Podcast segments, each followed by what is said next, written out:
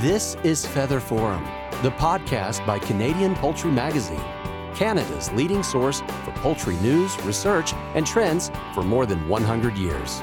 You've tuned in to hear important conversations with industry leaders, producers, researchers, and other experts. Hi, and welcome to the second part of our Year in Review podcast series. I'm Brett Ruffell, editor of Canadian Poultry Magazine.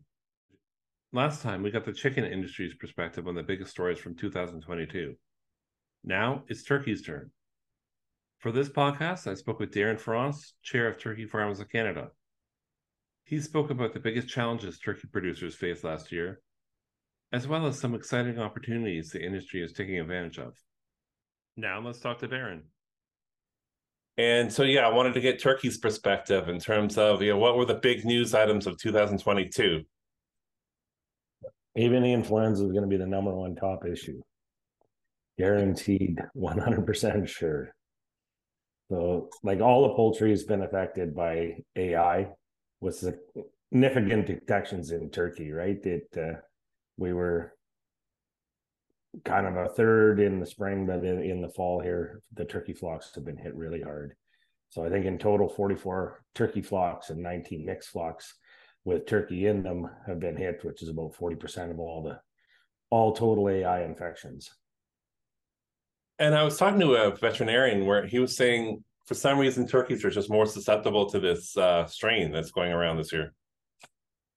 The fall strain were must be very susceptible to, and and as the as the wild birds started their migration, it, it hit and it hit in different areas at different times. So it's just kind of moving as they move. So uh, coming back in the fall, I think Alberta and and Saskatchewan were the first two hit really hard, and then as it moved on, uh, Manitoba got some, and then it moved into BC, which uh, and Ontario uh, as of late. So it's kind of moving with the the moving of the migrating the migrating birds that are are carrying the the virus.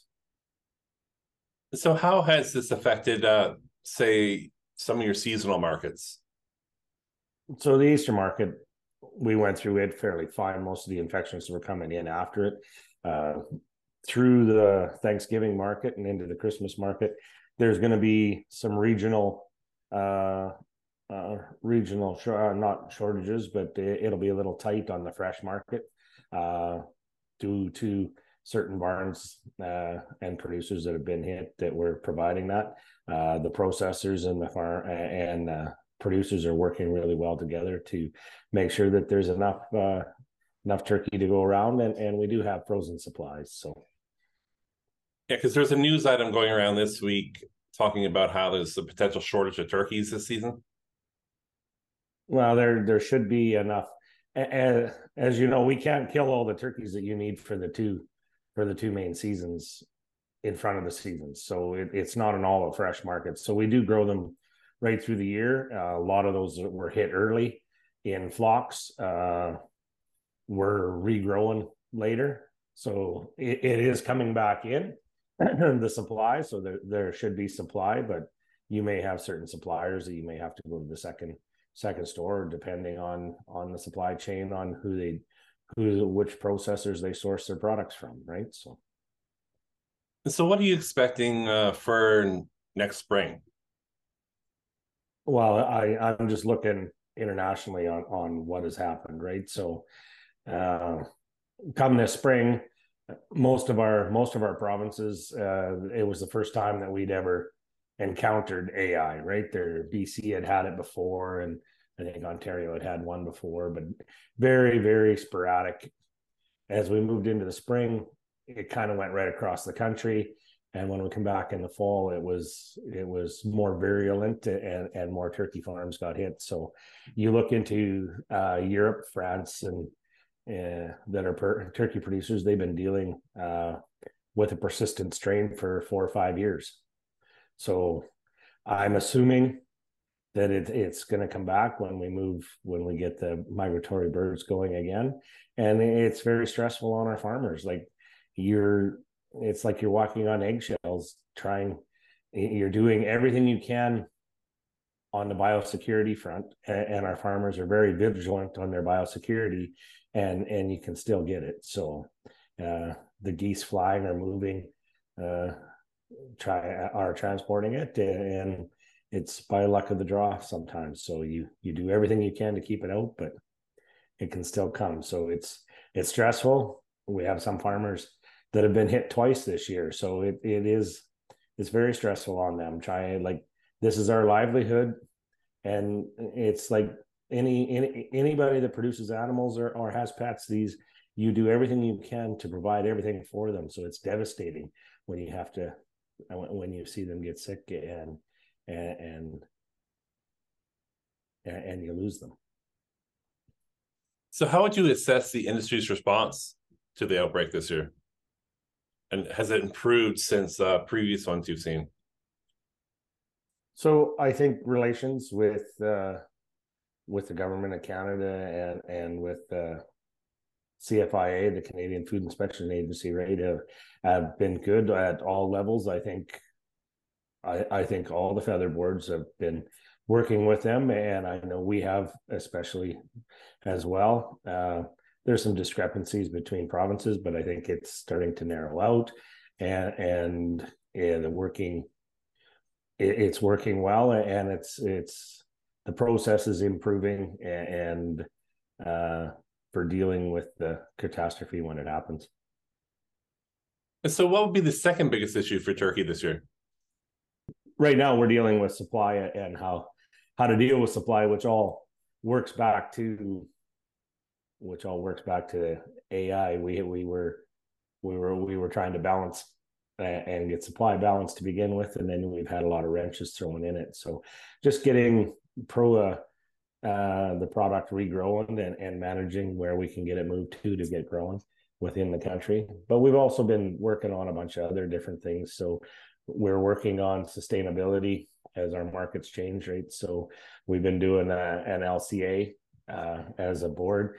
Uh, we engaged in an LCA and so that we can work with the socioeconomic and uh, get a set point where we are and and increase and try and increase our sustainability piece uh, as a as an industry.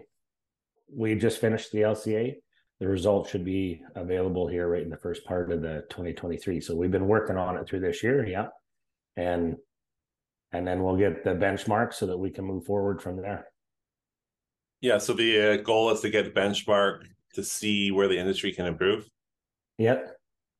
That's exactly where we're we're headed. So we've been working on that through the year, and with all the other issues, it's uh, it seems to be uh, we're still trying to to do the big things along with putting out the fires that are happening throughout the year. So, um, so how about the recovery from the pandemic well, I, I think we've seen a, a, full return to the family gatherings, but as as our market changes, uh, the demographic of the people and doing the the gatherings has changed. So you're you're moving from maybe the the one big large bird to smaller birds or pieces or parts. So into the roast market or or the breast market, along with smaller whole birds during those family times. And, and as as Canada grows, our demographic changes, and and we're working uh, on that front as well. Like we have a marketing campaign